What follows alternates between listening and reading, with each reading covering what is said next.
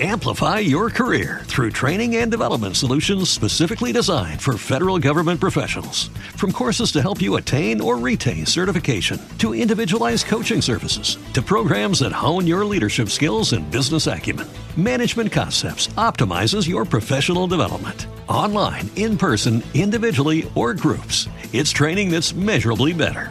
Learn more at managementconcepts.com. That's managementconcepts.com. Hello and welcome to episode 254 of the UK True Crime Podcast. I'm Adam. Remember me? Ever since I started this podcast almost five years ago, I've managed to produce a weekly show, whatever has been happening in my private life. But just like the mighty Leeds United too many times so far this season, last week I had to admit defeat. And I missed the recording and this was because, as you may have seen from my social media, that I had a pretty nasty dose of COVID over the last couple of weeks. I'm afraid I wasn't fit to record an episode last week. It also meant I missed CrimeCon last weekend, which I was devastated about. I was so looking forward to it. But I'm pleased that I'm now feeling much, much better. And a big thank you to everyone who sent me your best wishes. Ah, and finally, I can't confirm or deny that I caught the virus in a Rochdale sauna. From next week, I'll be back in my usual Tuesday slot. As always, I would like to thank all my supporters at Patreon, but especially the new members of this exclusive club. That is Shane Wickham, Jennifer Bruce, and Matthew McCormick Hughes. Thank you so much for taking the time to get behind me on Patreon.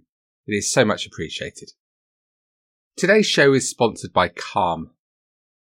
Are you planning to be travelling for the first time in a while soon? If so, new surroundings can make it hard to fall asleep. You could just listen to the Kings of Leon, but a better idea is Calm's sleep stories, which will ensure that you'll be well rested on your next holiday or work trip. I was a little skeptical at first, as, probably like you, I'm used to using true crime to fall asleep. But they work really, really well for me, so why not give them a go? I'm super pleased to be partnering with Calm the number one mental wellness app, to give you the tools that improve the way you feel. Clear your head with guided daily meditations. Improve your focus with Calm's curated music tracks. As I just said, you can easily drift off to dreamland with Calm's imaginative sleep stories. And if you go to calm.com slash truecrimeuk, you'll get a limited time offer of 40% off a Calm premium subscription which includes hundreds of hours of programming. And new content is added every week. Over 100 million people around the world use Calm to take care of their minds. Sleep more, stress less, live better with Calm. For listeners of the show, Calm is offering a special limited time promotion of 40% off a Calm premium subscription at calm.com slash truecrimeuk. Go to calm.com slash truecrimeuk for 40% off unlimited access to Calm's entire library. That's calm.com slash truecrimeuk. So let's set some context for today's story with our guest the month and year game. I know it was just one week, but we both know that you missed it. Top of the UK charts was intensely private Lily Allen with The Fear, in the US, the top spot was Dr. Dre, Eminem, and 50 Cent with Crack a Bottle. And in Australia, publicity shy Lily Allen topped the album chart with It's Not Me, It's You. In the news this month at the British Academy Film Awards, the BAFTAs, British drama Slumdog Millionaire won seven awards, including Best Film and Best Director for Danny Boyle. And TV personality Jade Goody and her boyfriend Jack Tweed were married. Jade had been suffering from cervical cancer for six months and had been told this month that she just could have weeks to live after the cancer spread to her bowel, liver, and groin. And the Royal Bank of Scotland announced losses totaling 24.1 billion, the biggest loss in British corporate history. Alongside the announcement of its results, the Royal Bank of Scotland Group announced that its former chief exec, Fred the Shred Goodwin, was to receive just the 693,000 a year pension for life. The announcement understandably led to widespread condemnation, while the government threatened legal action to claw back the payments. Remember that? Did you get the month and year? It was February 2009. So on to today's story. Bethnal Green is in the very heart of East London, three miles northeast of Charing Cross. London's East End, of course, has a fascinating history, much of which stems even today from the dark activities of Jack the Ripper, who stalked the streets back in 1888, murdering at least five women. In 1943, Bethnal Green Tube Station was the site of an appalling loss of life. And although the event has never gained the same volume of column inches or TV documentaries as Jack the Ripper, locals would never forget the horror of the 173 people who were killed following an air raid warning being sounded, which forced locals to race for cover at the tube station. Confusion and panic reigned, and hundreds were trapped on the staircase. In the crush, 62 of these victims were children. Today, parts of Bethnal Green don't resemble the Bethnal Green that I remember growing up. You'll see that many parts have gone much more upmarket, and there's lots of trendy bars, nightclubs, and restaurants. The area also hosts the famous Columbia Road Flower Market, where bucketfuls of beautiful flowers are available in what must be London's nicest looking and smelling market. Shannon Vickers was a popular business studies student at Epping Forest College in Loughton, Essex. The 17 year old was very committed to her work and had recently passed a whole host of exams. She was a genuinely quiet and serious girl and popular among those who knew her.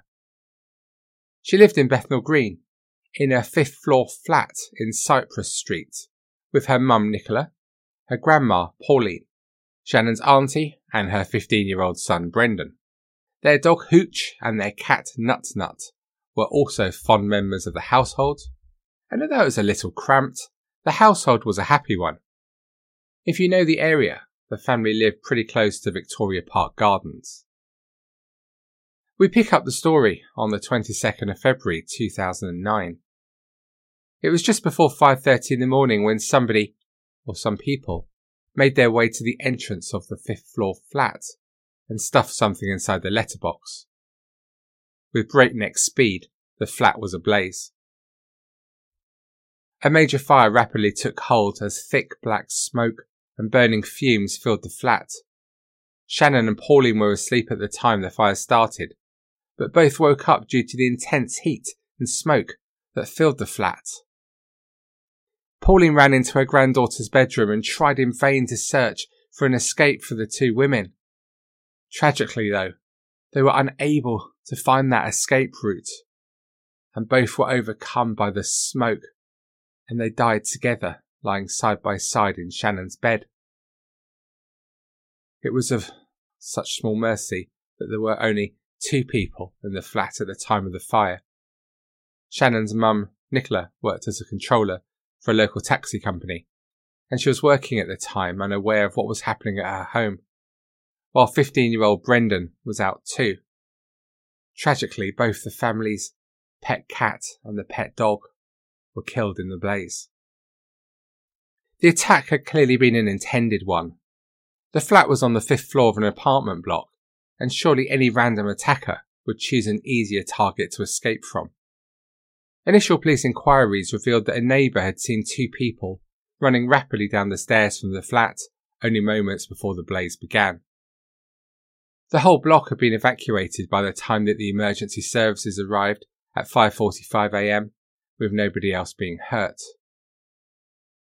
Firefighters would of course see some incredibly harrowing things in their careers, but the discovery of the two bodies in their night clothes lying side by side maybe appearing to draw some comfort together in their dying moments, must have been a particularly hard sight to see.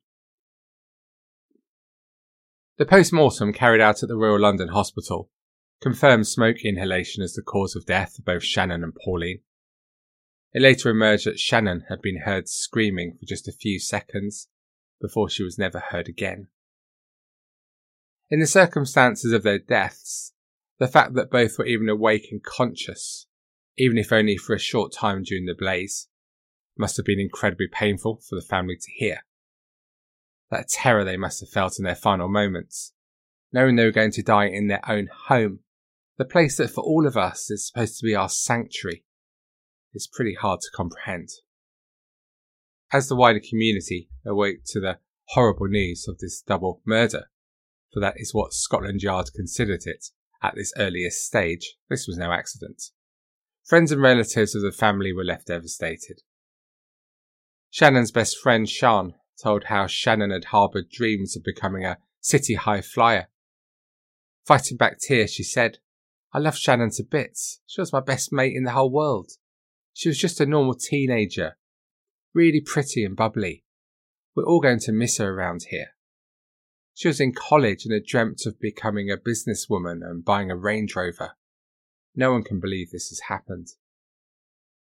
Another of Shannon's friends was Levi, who spoke to the press as she left flowers outside the flat where the pair had died, saying that Shannon was quiet but really lovely. I used to live on the third floor in her block. We were good friends.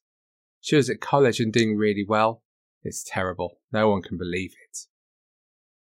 I wonder if you've ever been to a house where a fatal fire has taken place. Have you been there the day after? It's peaceful and, well, so normal. Everything's so normal. People going about their everyday business, except the signs of the fire. And it was the same here. Everything seemed so quiet as those paying their respects looked up at the flat. They couldn't take their eyes off the, the flat where the tragedy had taken place, barely able to imagine the scenes of horror just hours before when the fire was raging. The property suffered huge damage, but forensic teams scoured diligently the remains and the streets near the burnt out flat for any clues which may have helped catch those responsible. The police received a number of pieces of information, including from Shannon's best friend Sian, who advised police that Brendan, Shannon's 15 year old cousin, had been involved in a long standing feud over money Sian told how apparently Brendan had got into a fight with some local lads, and they threatened to firebomb his house. He didn't believe them. But maybe they'd come back to carry out that threat. Of course, the police were only too aware that threats of such a nature are made daily. But considering the events that had taken place, they had to take the information seriously. That said, if this was the case, it would mean that Brendan, who was not in the flat at the time of the fire, and was the apparent target of the threats, had been most fortunate, and his cousin and grandma had been the unsuspecting victims. If true, this would be a terrible burden that Brendan would have to bear for the rest of his life. In the immediate aftermath of the attack, the firefighting crew from Bethnal Green Station lay a reef outside the block of flats, but they also had information that would interest police. The crew were only 200 yards from the blaze in Shannon's flat, but they were unaware initially of the fire. This was because they had been called out minutes earlier to another arson in Welland Street around the corner. We only realised there was a blaze at Malmesbury House after we put out the fire in Welland Street, said a fire brigade officer. We heard the call on the radio from Bow Fire Station, requesting assistance when we got back to the fire engine and realised we were just 200 yards away. The bow crew turned up between five and six minutes after the alarm was raised, followed by crews from Whitechapel, Shoreditch, Homerton, and Leytonstone. But the Bethnal Green station in Roman Road was less than two minutes from Malmesbury House, and had the crew not been diverted to the first incident, fire brigade officials claimed that these were vital minutes that could have increased the chances of a successful rescue. It was certainly beginning to look like the first incident was something of a false event, intended only to divert the fire brigade resources and disable them from attending the fire in Shannon's flats. Police, of course, linked the incidents, which, if true, showed a definite intent to kill. This was no warning. The police investigation continued slowly, but then out of the blue their inquiries were dealt a huge stroke of fortune when a 19 year old man named Jack Sheehan wandered into an East End police station and handed himself in in connection with the arson attack. And shortly following this, 18 year old David Phillip was arrested in Harlow in Essex. Were these the two men who had been spotted running from the flat on the night of the arson attack? After interviewing both men, Scotland Yard police certainly believe so, and on Wednesday, the 25th of February, the pair were charged with murdering Shannon and Pauline. Sheehan of Bethnal Green and Philip of nearby Bow would appear at Havering Magistrates Court charged with the murders. The magistrates remanded the pair into custody and told both to appear at a plea hearing at the Old Bailey. Following the pair being charged with the murders of her mum and daughter, Nicola Vickers spoke to the media, saying that she believes Shannon and Pauline may have been unintended targets in a revenge attack aimed at another person. There had been an argument, she said, but Shannon told me not to worry about it. The police told us that Shannon or Mum could not get out of the house because of the fire. They were both together in one room. I just kept thinking we should have been there. We should have been at that house in 15 minutes if only we'd known they're in danger. It breaks my heart to think of what they must have gone through. To lose a mother and daughter at once. Shannon was my little girl. She never hurt anyone. What kind of animals could do this? The next court appearance for the accused was the plea hearing at the Old Bailey. Via video link, both men predictably pleaded not guilty to the arson attack. So it was that a trial was necessary to establish their guilt or otherwise, and a date was fixed again at the Old Bailey for the 7th of September 2009 before the pair were led away once again to their cells. For the family of Shannon and Pauline, though, lay an agonising wait for justice. Finally, as the first day of the highly anticipated trial opened, Simon Dennison, QC, laid out the basis of facts for the prosecution. The court heard that Sheehan and Philip had fought with an unnamed youth. This happened to be Brendan, the 15 year old cousin of Shannon. This fight was earlier in the evening and was initiated due to Philip owing £15 to Brendan, who'd been letting it know in the area that Philip didn't pay his debts. This was apparently something very common with Philip, who regularly did not face up to financial debts he'd incurred. Sheehan and Philip both later told the court they had been sprayed with CS gas during the argument, and at the end of the row, Philip allegedly shouted in a fit of temper, We are going to burn your house down. This would be considered by most people an idle threat, but as Dennison QC said, I quote, It is almost beyond belief, but an hour or so later, Philip and Sheehan actually carried out their threat. It was alleged that the pair had become so arranged by the argument, over £15, let us not forget, that they siphoned petrol from a motorbike and then set fire to the vehicle before walking up to the fifth floor flat, armed with their deadly designs and a five litre container brimming with petrol. The motorbike was the initial fire that firefighters had been called to, depriving resources that would be later required in Malmesbury House. As they approached the door of the flat, they poured petrol through the letterbox, then onto the door itself before setting both alight. As the fire took hold, the two innocent victims had no chance to escape, nor did the pets, before both were overcome by the effects of smoke inhalation. As the trial progressed, as we hear so often on this podcast, the two defendants began to blame each other for who had actually started the fatal fire. This was perhaps not unsurprising behaviour from these lowlifes who had murdered two innocent people in the most cowardly of circumstances. It also transpired that both men had called friends on their mobile phones in the immediate aftermath of the murders, confessing to what they had done. Why is this? Why do these criminals always feel the need to tell someone what they've done? Is it guilt, bragging? Who knows? After three weeks of evidence, and both men hoping to evade justice, by apportioning blame elsewhere. On Friday, the 6th of November, the Old Bailey jury found both men guilty on two counts of murder. The relief in the courtroom was huge and the delight obvious, as these two thugs would be removed from society. As the trial concluded, the investigating officer of the case summed up the actions of Sheehan and Philip, saying, When the dispute came to a head between the three, Sheehan and Philip threatened to burn down the family home. With callous disregard for life, they carried out that threat, setting fire to the house and taking the lives of a beloved grandmother and her granddaughter. I'd like to pay tribute to the family of Pauline Adams and Shannon Vickers who have shown great dignity and bravery throughout this trial. I know the evidence they have heard has been very difficult, and I hope today's conviction can go some way in assisting them as they try to move forward with their lives. On the day of sentencing, the family of the murdered women waited patiently in the public gallery. They didn't have to wait long before the judge meted out justice to their obvious delight. As both Sheehan and Philip were jailed for a minimum of 25 years each, there was loud cheering and applause from the gallery. Cries of scum and you two are going to rot rang out as the pair were taken down.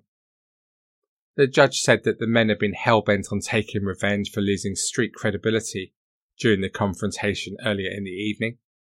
He said that the defendant's horrifying crime had struck at the very heart of Nicola Vickers, who lost her mother and only child in such agonising circumstances.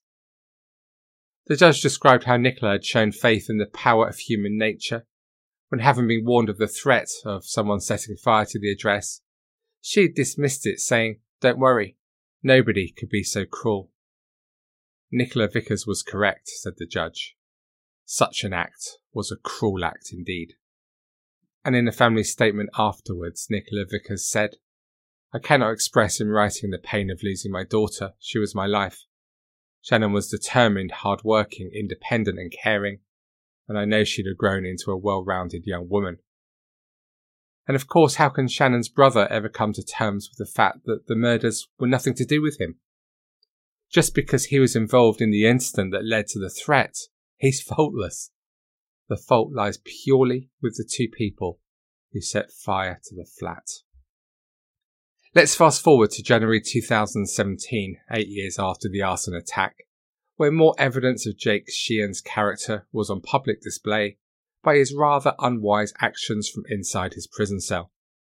The cocky convict showed little sign of any remorse as he posed for photos before posting them on Facebook using a smuggled phone.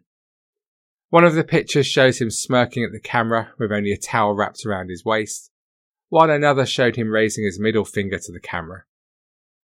It was discovered that he'd created a Facebook account under the alias Jake John from inside his cell at HMP Swaleside, Kent. The Ministry of Justice eventually confirmed that the phone had been confiscated and the social media account he was using deleted.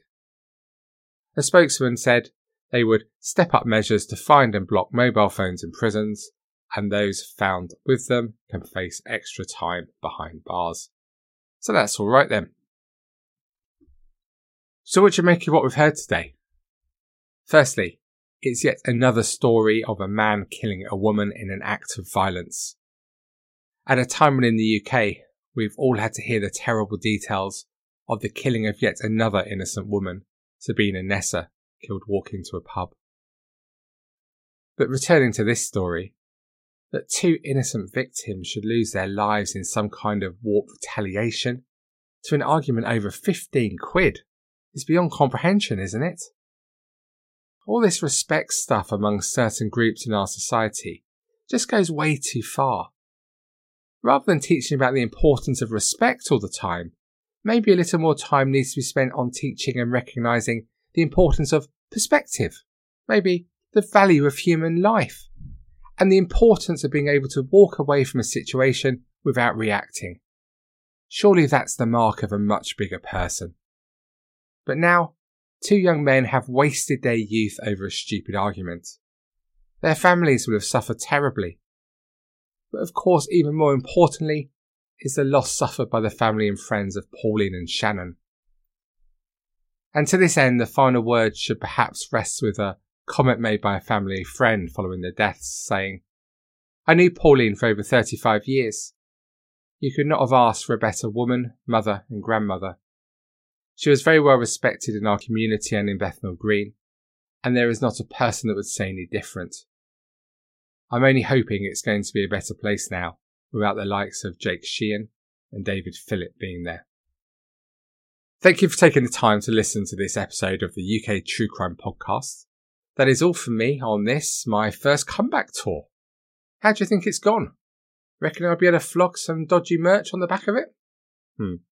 On that somewhat dubious bombshell, I'll be back on Tuesday as normal next week, fully recovered I hope, and every other Tuesday after that. So until then, please do take it easy, and most of all, stay classy. Cheerio for now. Hello, it is Ryan, and we could all use an extra bright spot in our day, couldn't we? Just to make up for things like sitting in traffic, doing the dishes, counting your steps, you know, all the mundane stuff. That is why I'm such a big fan of Chumba Casino. Chumba Casino has all your favorite social casino style games that you can play for free anytime, anywhere with daily bonuses. That should brighten your day a little. Actually, a lot. So sign up now at chumbacasino.com. That's chumbacasino.com. No purchase necessary. VGW Group. Void were prohibited by law. See terms and conditions. 18 plus. With Lucky Land slots, you can get lucky just about anywhere. Dearly beloved, we are gathered here today to. Has anyone seen the bride and groom? Sorry, sorry, we're here. We were getting lucky in the limo and we lost track of time. No, Lucky Land Casino with cash prizes that add up quicker than a guest registry. In that case, I pronounce you lucky. Play for free at LuckyLandSlots.com. Daily bonuses are waiting. No purchase necessary. Void were prohibited by law. 18 plus. Terms and conditions apply. See website for details. If you own a vehicle with less than 200,000 miles and have an auto warranty about to expire or no warranty coverage at all, listen up. CarShield has a low-cost month-to-month vehicle protection plan that covers more parts than ever. Visit carshield.com/audio to find out how you could pay almost nothing for covered auto repairs. Drivers who activate this vehicle protection today will also receive free roadside assistance, free towing, and car rental options at no additional cost. Get your free quote today at carshield.com/audio. That's carshield.com/audio.